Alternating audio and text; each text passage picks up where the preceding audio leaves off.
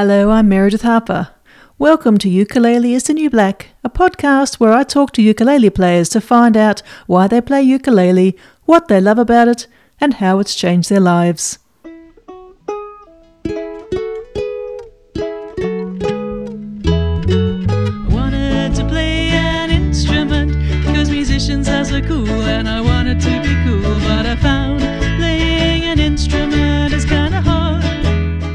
Hi, listeners. Well, I promise you a special guest for the last episode. Surprise, it's me! I figured my story was long overdue, so I asked my friend and fellow ukulele podcaster Cameron Murray to interview me. It was a bit weird to be on the other side of the microphone, but I really enjoyed it. I play a couple of songs, including a new original. I wasn't entirely happy with either performance and I could have re recorded them, but that felt like cheating, so you're stuck with what I played on the day, warts and all. Hope you enjoy. Cause it's the new black.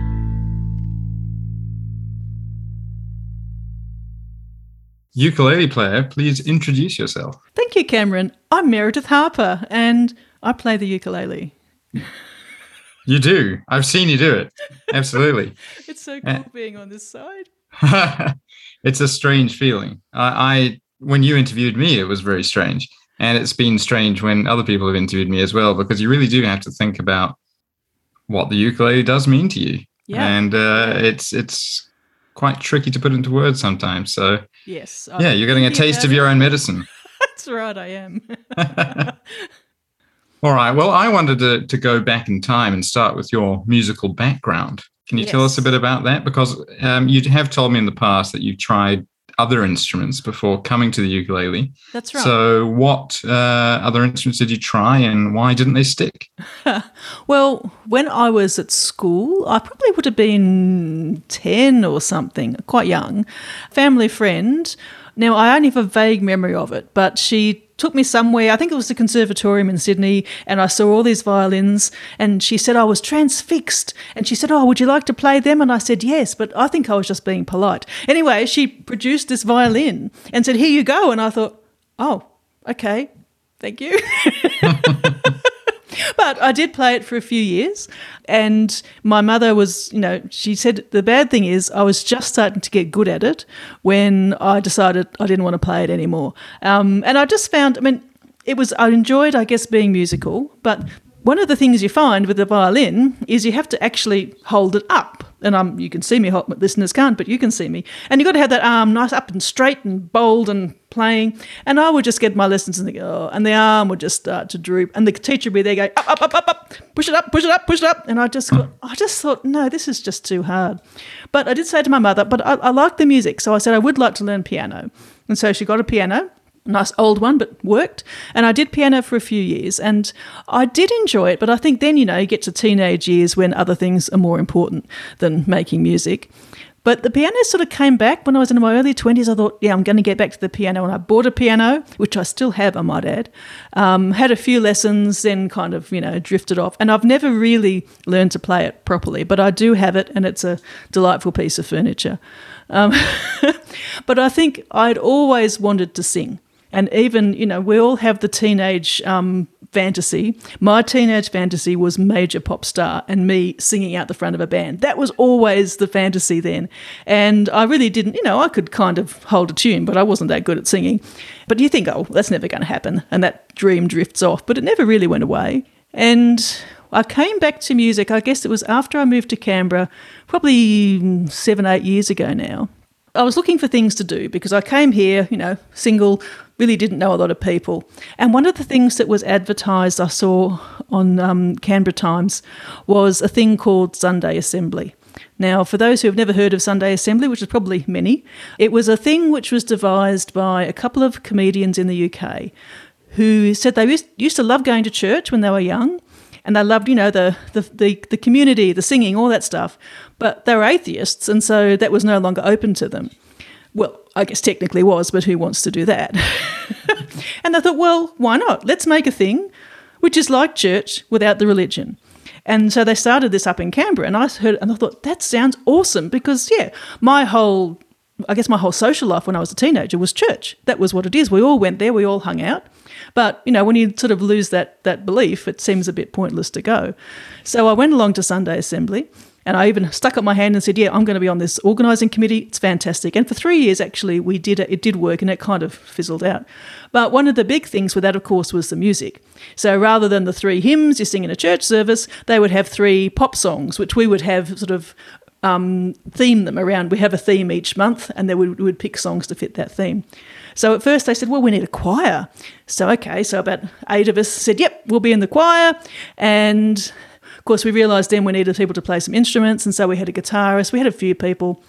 And I found during that, at first I was happy just to kind of hide at the back and kind of sing a little bit. But then as I got a bit more confident, eventually I kind of, you know, I, I was able to actually sing some lead, and I was really enjoying the singing, but I still, it was still just me singing.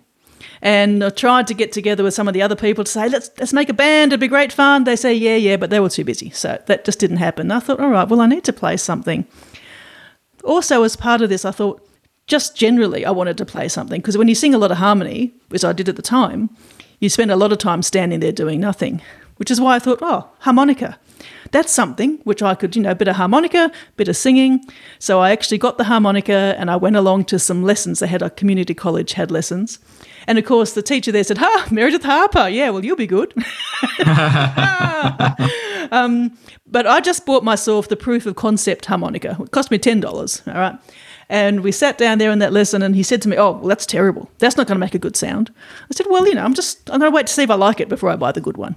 Fair enough. But no, the whole entire listen, this whole hour or two, whatever it was, every time I had a problem, he just said, "Well, that's because you got a terrible harmonica," all the way through.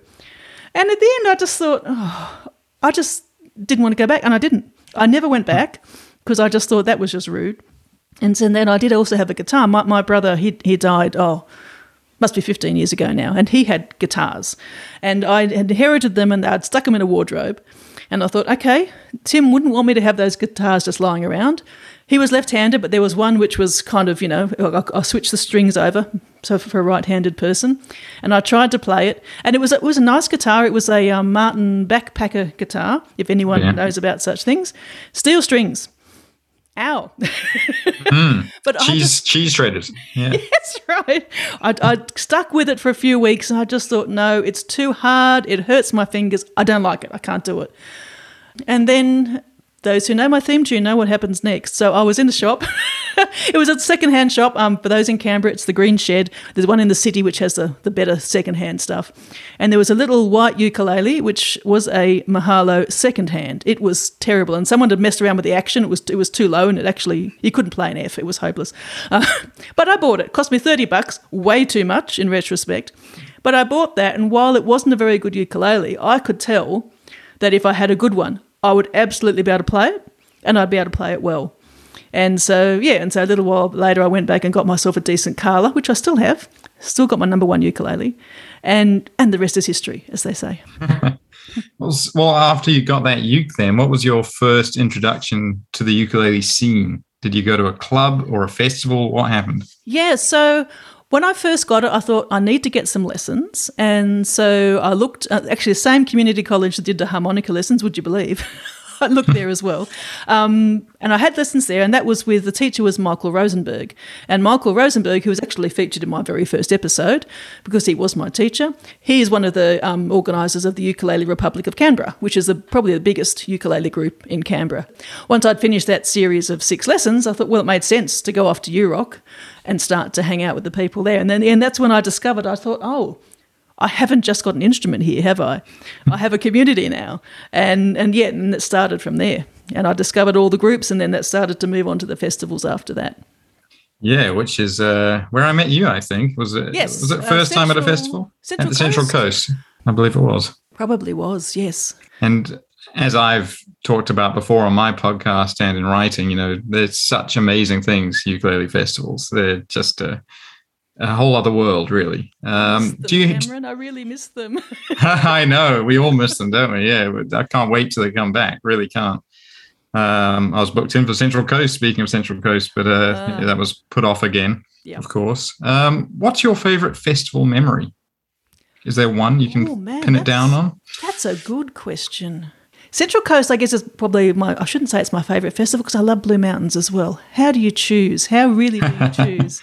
Choose the memory, not the festival. That's right, my favourite memory. One of the things I really enjoyed um, was Central Coast, where I was. Because the thing I like about Central Coast is it's unlike Blue Mountains is gr- good, but it's all over the place. So you go to all different rooms, different buildings, and I was there once when it was raining, and that really wasn't fun. You get a lot get wet moving around back and forth. But Central Coast is just everything in one spot, and the thing I love about it is you, you stay in the hotel there. So um, you never really need to leave the place at all. And I think you tend to mingle a lot better with people there just because we're all basically in one giant room. And I did enjoy um, hearing um, Ohana playing that one morning when I was there. And I just went up afterwards and said to uh, Adam, I said, just said, look, oh, do you want to do an interview? And he said, sure. And then we just went off to my hotel room and, and did it. And I thought it was just so cool. Um, normally I go to such a lot of trouble to organise all these things in advance, but that was just, it just happened. And that was really, really good. Yeah, enjoyed that. Well, that leads beautifully into my next question: Is uh, what made you want to start a ukulele podcast? Oh my God, such craziness. Why on earth did I make this decision? Um, look, I love podcasts. I've been listening to podcasts um, since podcasts were podcasts, I think. It's been a very long time. And I used to do a lot Since of long- before they were cool. Before they were cool, that's right. I discovered them probably well over 10 years ago. I discovered them. And I used to do a lot of long drives. Uh, my son, who now lives with him here in Canberra, used to live with his father in the Blue Mountains, which is a three hour drive from here. And I would go and go there and pick him up, bring him here for the weekend, and then I would drive him back and then drive myself back. So that was a lot of driving on a weekend. So I listened to a lot of podcasts. And I was driving a few times thinking, I'd love to make a podcast. I feel that I should be giving back. I listen to so many, they're all free. I just thought, I'd love to make one, but what would I make it about, you know? And I thought, well, ukulele, I guess, has to be the obvious thing. But then I mm. thought, well, at the time, I'd probably only been playing for a year or two. I was no by no means an expert player. I thought, well, I can't make a podcast about how to play because everyone listening probably know more than I do. And then I thought, well, I could make it about the people who play the ukulele, and that made sense. And I knew nothing about making podcasts, absolutely nothing. Entirely learned by you know trial and error. yeah, me too. Um, you've done an incredible job. You really have. Thank you. Um, three seasons now. This is the fourth. This is the fourth. Yes, well, there you go. The fourth. Fantastic. Yeah. Yeah. Uh, So, what the other podcast you were listening to? What did you listen to on those long drives? Was it the typical true crime m- murder?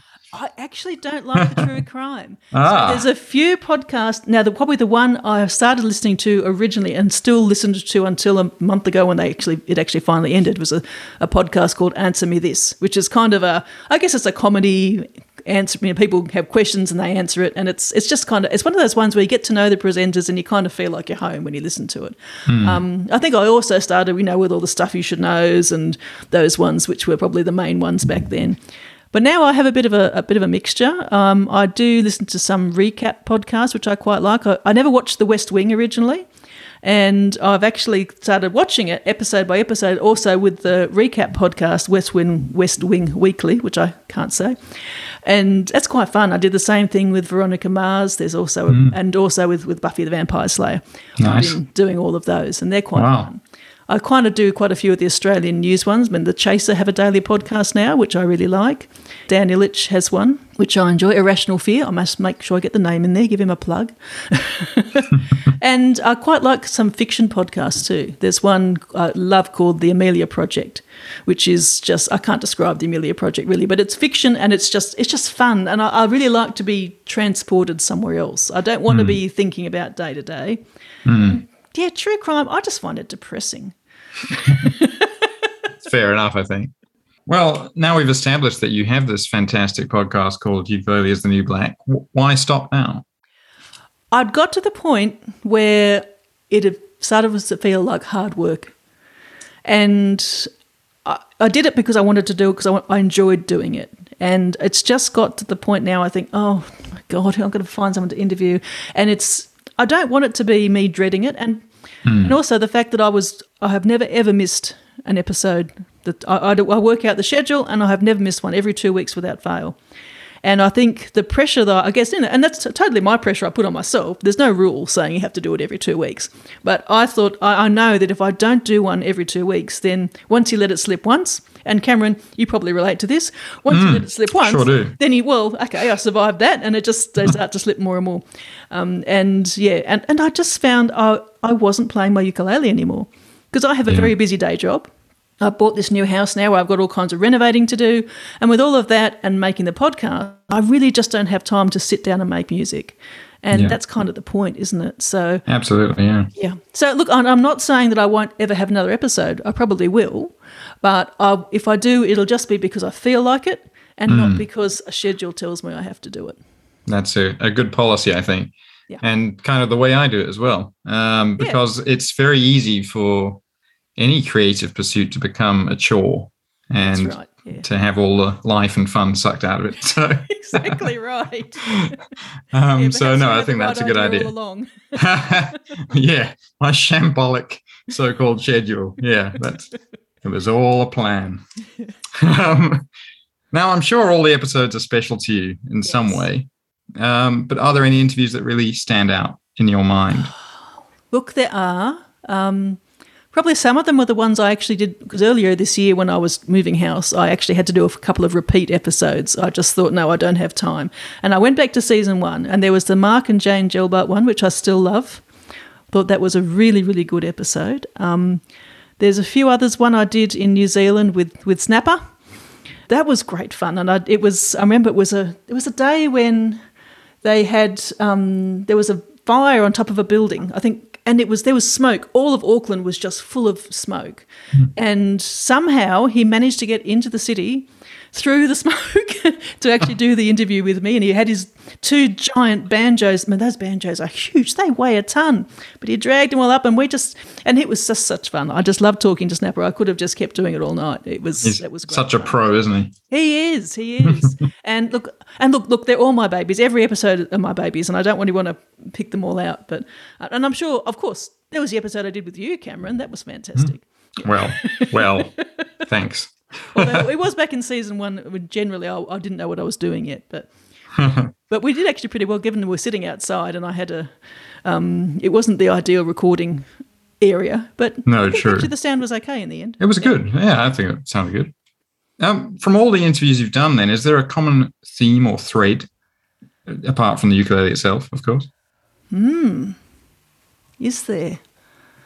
The thing that struck me is like every single episode, that's always that last question how has ukulele changed your life? And I really haven't had a lot of the answers the same. So, in a, in a way, although the thread obviously is ukulele, I find the things we talk about tend to be quite different for each person.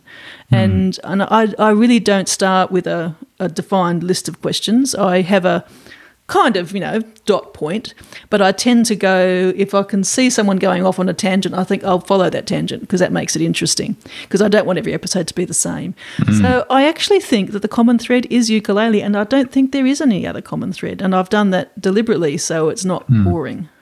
Yeah, I think you've done that very well as well. Now, I know you said you don't rule out doing any more, Yeah. but if you had to stop after one more person, who would you choose? Ah, now, Living or dead, who would you interview? There is my bucket list person I would love to, and probably no one in the in this even know who, who she is. But Rebecca Sugar, um, she plays ukulele. She created the Steven Universe series, which I absolutely love. I even have painted a Steven Universe ukulele. Wow! I painted it myself, and I would love to have her on the show. And partly because I think she's awesome, but also partly because my, my daughter hates ukulele. She hates the podcast. she has never listened to an episode, but she loves Steven Universe. And she did say that if I had an interview with Rebecca Sugar, she would listen to it. Well, there you go. I, I think you've got your your brief for the next episode, whenever it may be. Yes. That's uh, going to be well, maybe that will be the last one, but you have to get her. Yeah. I think. Yeah, and look, you know, and if you know, if, if if Jake came and knocked on the door and said, "I want to be on your podcast," I wouldn't say no to him. Exactly. Uh, would you like to give us a song? I would. I would. Now, um, hang on. I shall grab my ukulele. So this is the the beloved Koaloha, Lovely. course, which is my my Koa. instrument of choice. It was hard work getting this. I had to drag it all the way back in an extra suitcase from um, from Hawaii. Where you also spoke to Alan and Paul Okami Correct. of Yes. Koaloha. I think they were about the only people ever who didn't play anything on here because I said, "Can you play something?" He said, "Play." We don't play. What? You always re- play the factory and you don't play. Well, I'll never forget when Alan Okami was meant to play at the Blue Mountains Uke Fest, and then uh, he had a special spot lined up, and he didn't turn up because he was too scared to play. He- so there you go. He actually just sat and noodled. Actually, on this ukulele, he just sat and noodled on it while we talked, and he, he, he sang me something without backing, which was awesome. Mm-hmm. Um, but yeah, he said no, we don't play, and I just thought that was really odd to have a ukulele factory not play. Well, they do make a nice ukulele, that's for sure. Oh, it's beautiful. The song is um, If You Could Read My Mind by Gordon Lightfoot. Now, it's a song that I like, but this is just one of those songs which has a really satisfying chord progression in it. And it sounds it sounds like you're cleverer than you are when you play it. And I thought it'd be a nice one just to make people think I can actually play rather than just talk. So let's give that one a crack. Go for it.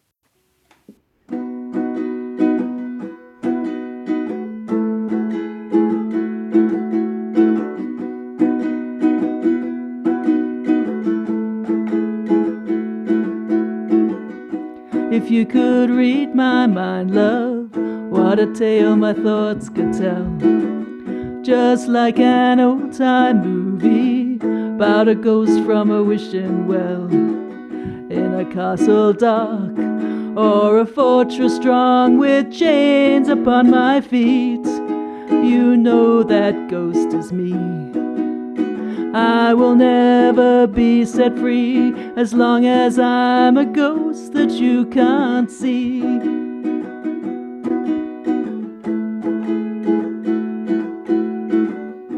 If I could read your mind, love, what a tale your thoughts could tell. Just like a paperback novel, the kind that drugstores sell. When you reach the part where the heartaches come, the hero will be me. But heroes often fail. You won't read that book again because the ending's just too hard to take.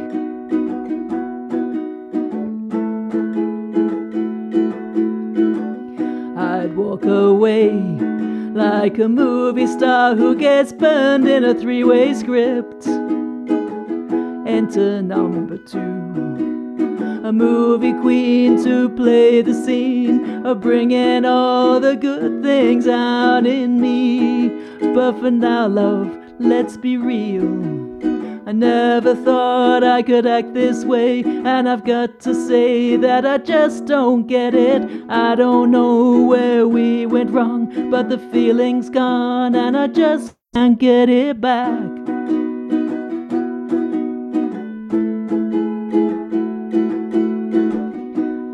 You could read my mind, love, what a tale my thoughts could tell. Just like an old time movie about a ghost from a wishing well. In a castle dark or a fortress strong with chains upon my feet. But stories always end. If you read between the lines, you'll know that I'm just trying to understand the feelings that you lack. Never thought I could feel this way, and I've got to say that I just don't get it. I don't know where we went wrong, but the feeling's gone, and I just can't get it back.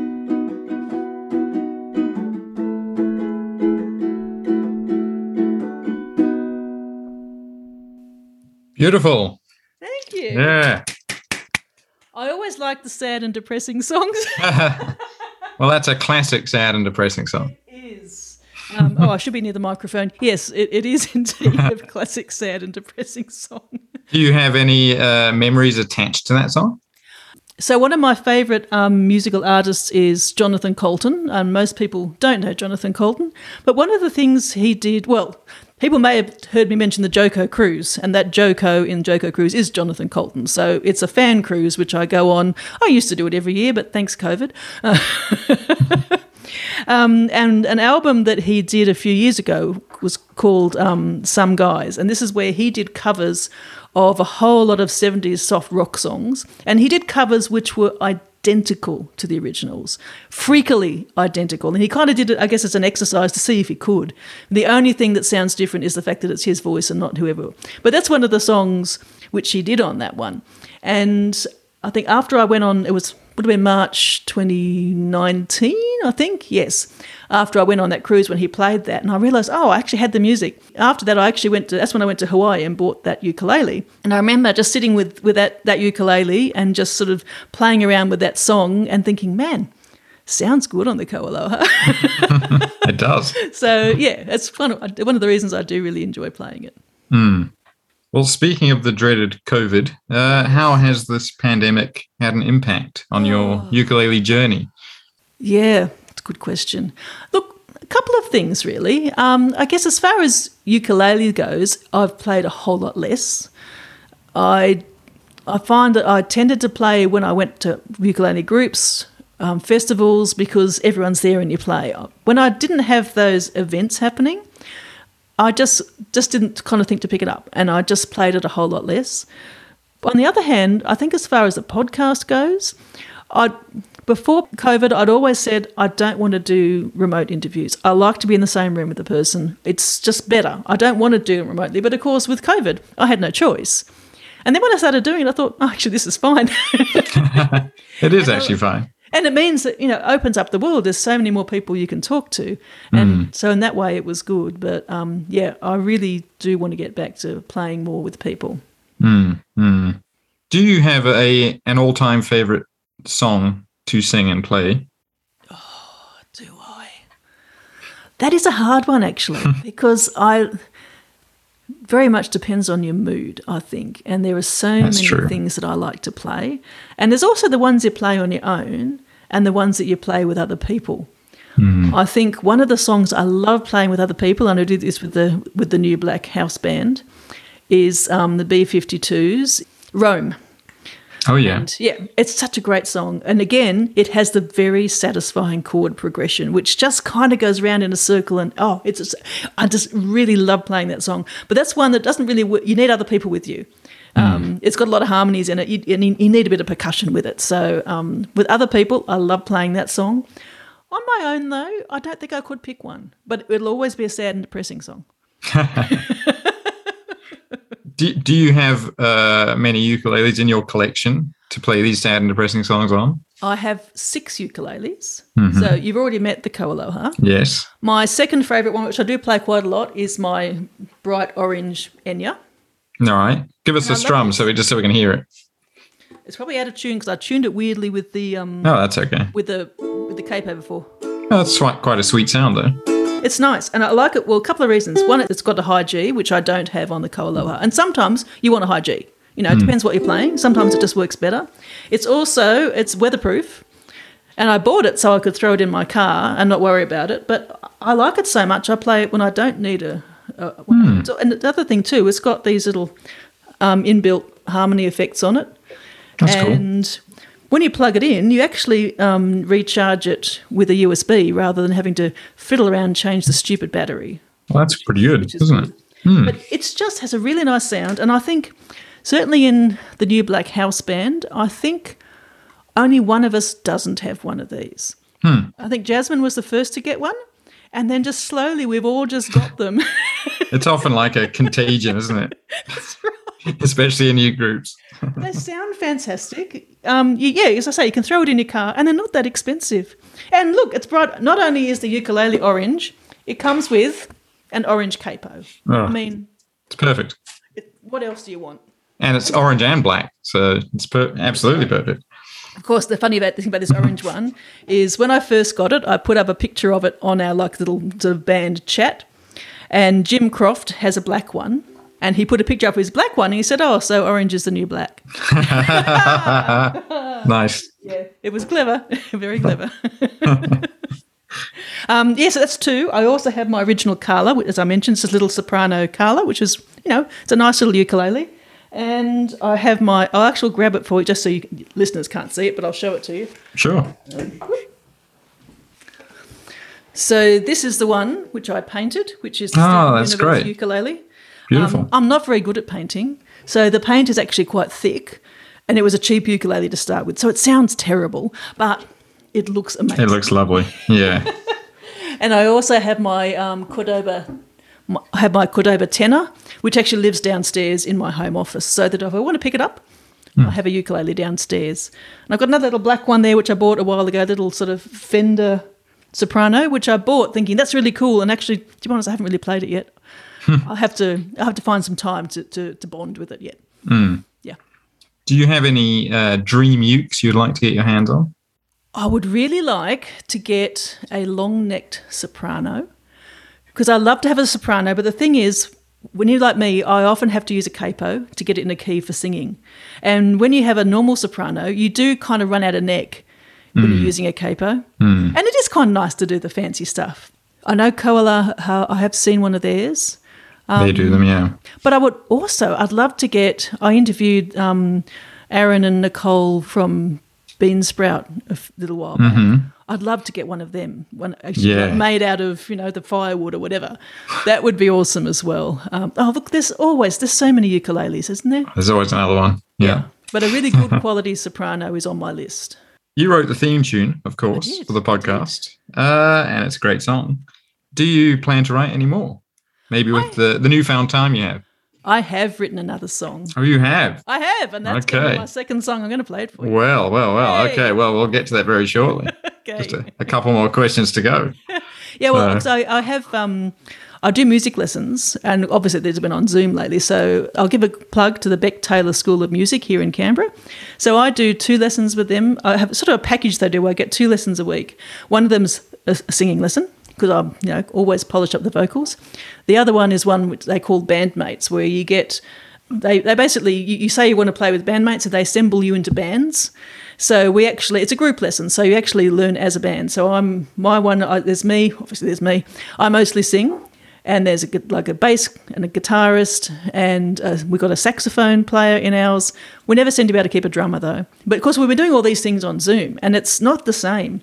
And we found that with the vocal lessons that um, when we started doing them on Zoom during this latest lockdown, my teacher she said to me, "Well, we can try and do the normal singing stuff, but do you want to write a song?" I said, "Let's write a song." So yeah, I have written the song, and I will be playing it for you. Okay, and has that given you the kind of zen to write more? Yeah, it has. Um, Okay. Yeah, because I think I'd always thought I don't know how to write a, I don't know what to write about. That was always my thing. I don't know what to write about, and that was the main thing we worked on. Is um, well, you know, have a, a few exercises to get some ideas flowing for things to write about. And I had a whole page of ideas and thought, okay, maybe I do have things to write about. So I think everyone's got got something to write about, and I think everyone should at least try and write a song yeah, uh, in their ukulele or any kind of musical career because it's just so interesting. it is It's an interesting Yeah. exercise, if nothing else, even if you only play it to yourself. yeah. You've written a lot of songs, haven't you? I've written a few. Yeah, I've actually got a enough for an, another EP. So Oh, I've got five new songs that I plan to record very soon. Now, what do you enjoy doing when you're not playing the uke then? Because like so many of my Ah. ukulele friends, you know, I, I only see ukuleles. Yes. Yes. Well, I am a bit of a nerd. So, one of the things I do play is um, I like to play games. I like to do role playing games, which is essentially like your Dungeons and Dragons kind of thing. Haven't hasn't been able to do it quite so much during lockdown, but it's a it's a great thing because it's it's a game where everyone is actually physically in a room with dice and pencils and paper. It's very much a not computer thing, and that's actually what I like about it. I like the fact that it's it's real interaction with people.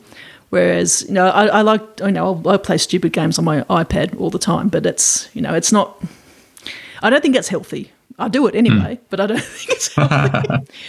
I guess outside uke, I mean, I do sing as well, so it's not all about. A lot of my music is not necessarily about ukulele at all, but that's still that's still ukulele adjacent, so so that doesn't count. Um, and lately, really, I've been doing a lot of um, yeah, because I bought a new house, which is definitely a fixer upper, and I am trying to teach myself how to use an electric drill. so far, it's not going so well, but um, yeah, look, and and I like to fix up the garden. I have I have chickens out the back. So I'd like to, yeah, spend a bit of time with them. Got my cats, and I watch far too much television. Well, don't we all? Yeah. Um, I also love to cook. Yeah.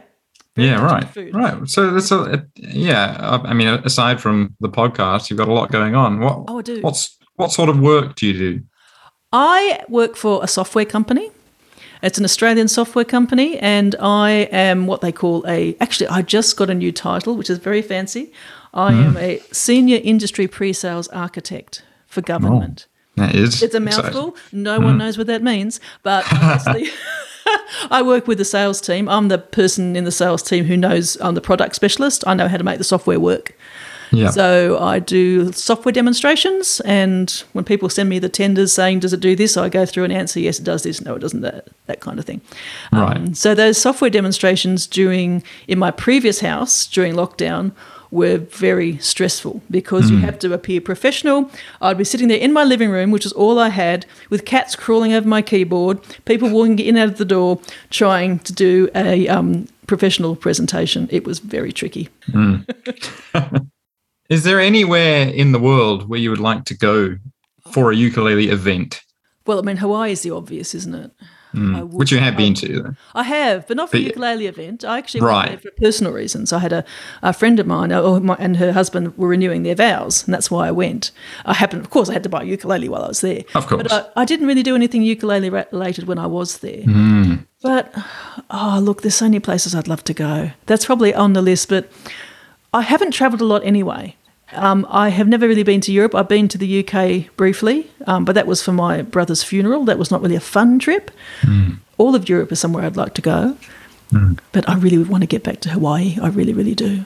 Yeah, you need to do that. Go to the go to Roy Sakuma's ukulele festival, well, which is now run by Craig Chee and Sarah Maisel, Oh, okay. Yeah, yeah, uh, which is in July every year. right. So I think it'll be back next July. So maybe so. get ready for it. Yeah. Yeah, yeah. do the Kamaka tour, and yeah, I think they make a long neck as well. Kamaka, Yes. so oh, you I- might I- get I into did that. Kamaka tour. Oh, you did that? Okay, Yes, that, I did that and the Koaloha. And actually, I looked at the Kamaka and they were beautiful, but they, they didn't speak to me. You know, it's one of those things. It was No, I absolutely, couldn't yeah. say there's nothing wrong with it, but it just didn't. I didn't bond with it. Whereas Yeah. the Koaloha, I just saw it and I just sat there and I had it for. And I just said, "You're not getting it back. This is mine now." Yeah. well, that's the thing with ukulele, isn't it? It's just so personal. Yes, very much. Which leads us to the final question. Uh oh. Oh no! Before that, I got to, I got to play my song. Oh yeah, well let's let's hear the original. Yeah, so as I said before, this is with my singing teacher, and we sort of, she said, okay, think of just two minutes, just go, write a whole lot of topics on a piece of paper. And then we picked one of those and said, right, go, write down things you could talk about with that. And it was really, really good. What this song is about is now I am single and I'm single by choice. It's one of these things where people they say, "Oh, you're single," and I say, "Yeah, I actually like being single. It works for me." And they say, "Oh, yeah, oh, but if you met the right person," and you think, "I'm not." It's not because you know if I wanted someone, I can get onto eHarmony and go and find someone. Mm-hmm. Not the point. And people just kind of they don't get that, and that's what this song is about. So this song is called "One Heart Is Enough."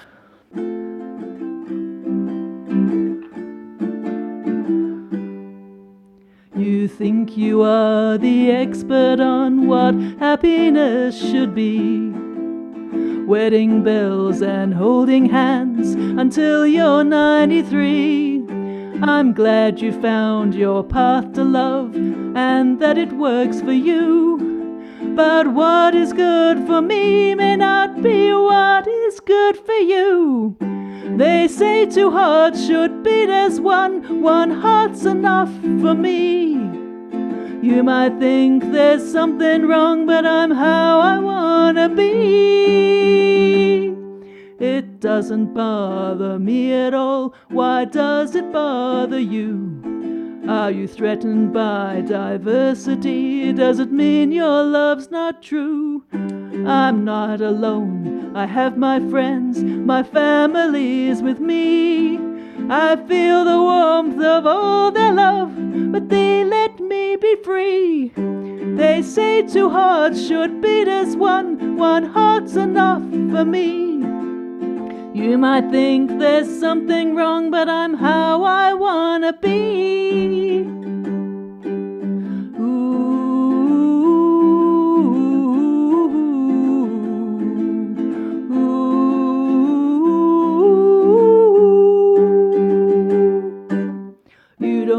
Need to fix me. My motor's running fine. My chakras are aligned. Being single ain't a crime. They say two hearts should beat as one. One heart's enough for me. You might think there's something wrong, but I'm how I wanna be. They say two hearts should beat as one. One heart's enough for me. You might think there's something wrong, but I'm how I wanna be. Fantastic. Thank you. That's a great song. Oh, yeah, I'm really enjoying it. And this is one I'm imagining to actually play with the band and make it, you know, a bit A bit- bigger and ooh, rather than just me and a ukulele. I think it, that's what it really needs. And yes, yeah, so I'm just doing my default strum there because I haven't really figured out anything else yet. But um, I'm really happy with it. I'm happy with the sentiment. And um, yeah, Yeah, the lyrics are uh, great. thank you. Really well Yeah. done. I did actually have a friend once who he said to me, it was almost like I was being selfish by not putting myself on the market because I was depriving other people of me. And I thought, no, No. that's right. It stuck with me. So yeah, I, I, I think I, I really needed to say it. Yeah. yeah. And I bet you feel better for it. I do, I do. And hmm. now that this is, well, this is its debut on today's podcast, and after this, I'm going to go off and play it everywhere. So Fantastic. I've been holding out for this, this podcast. Great. Well, well, thank you for playing it. My pleasure. Finally, then, Here it is. Here it comes. How has the ukulele changed your life, Oh, Meredith man. Harper? Oh man, so many ways. Um, look, quite a few things. It got me back, back into music. So I think, you know, as I said before, with Sunday Assembly, I was kind of getting around music. I was wanting to do stuff, but I just couldn't find a way to actually get something where I could play with other people, play in a band. That's what I wanted to do, and I just couldn't find a way in. And ukulele ended up being that way in. Once I learned that and I found the people, then it all just it all just happened. And I can't. I think if I'd started playing guitar, I think I'd still be noodling in my living room. I don't think I would have found that community and that connection with other people if I had hmm. been any other instrument. I also think if I tried to make a podcast about anything other than ukulele, I cannot imagine it being the success it has been. And I am so proud of what I've done with this podcast. It, it's been it's been Should be. awesome. I'm allowed to say that, aren't I? It's been awesome. Absolutely. And I just can't think of any other topic that would have kept me going for four years and kept it, you know, me creatively satisfied and actually had people who paid money on Patreon to hear it. And I still can't believe that people, and thank you, patrons, it's been awesome, um, that people liked it that much that they're prepared to pay money for it. I think it's just incredible. And yeah, I just don't think there's any other topic which I could have been, had that passion about aside from ukulele. And it's just made me so many friends. All my friends now, really, ev- even in Canberra, except one, really, I've met them all through playing ukulele, through the various groups, through and, and there's a lot of them here. And we've made such close relationships. And, you know, even if I never played ukulele again, I know they would still be my friends. And I think that's a really important thing. Well, It's given me it's just such a that wonderful community and some family and friends that are just amazing. mm, that's the magic of it It is. for sure. Well, I sincerely hope this is not the last episode of Ukulele is the New Black. Well, there will definitely be another one, which um, is a compilation of all of the 2021 shows. So that will Oh, that'd be coming out. good. The band always gets together to make some to record backing music for that, and we're not quite ready to be in the same room yet. So I don't know when that one's going to come out. Probably early in next year. So yes, don't Mm. turn off yet. There will be that one definitely, but yes, hopefully And then Rebecca Sugar at some point. Rebecca Sugar. Send it out to the universe, Rebecca Sugar. I want you on my on my podcast. Well, thank you for being brave enough to uh, go on the other side of the mic. Oh, thank you Answer for some doing the questions. same, Cameron. Not a problem at all. Excellent. It's been a joy. Thank you. I wanted to play a Ukulele is the New Black is produced by me, Meredith Harper. I wrote the theme tune and I performed it with Janine Chandler, Jim Croft, Jasmine Fellows, Paul Marsh, Sandra Shaw, and Chris Williams. Seb Carrero does the graphic design. Thank you so much to Cameron Murray for being part of this final episode. If you haven't heard Cameron's podcast Ukulele Stories, now is the perfect time to subscribe so that you keep on getting your ukulele podcast fix. If you want more information about any of the things mentioned in today's episode, there are links in the show notes.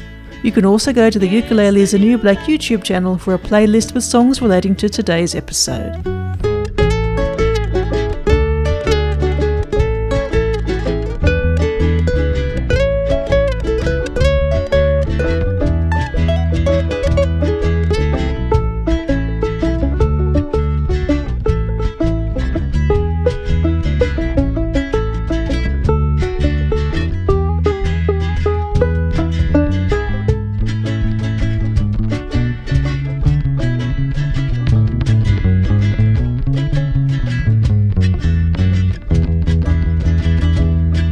Well, listeners, this is the last interview I'll be posting on this feed for now, but please stay subscribed as I will be releasing a 2021 compilation episode in early 22, I hope. And who knows, I might get inspired and make the occasional new episode. Thank you so much for listening and supporting the podcast with special thanks to my wonderful patrons. Stay safe and keep strumming. Cause it's the new black.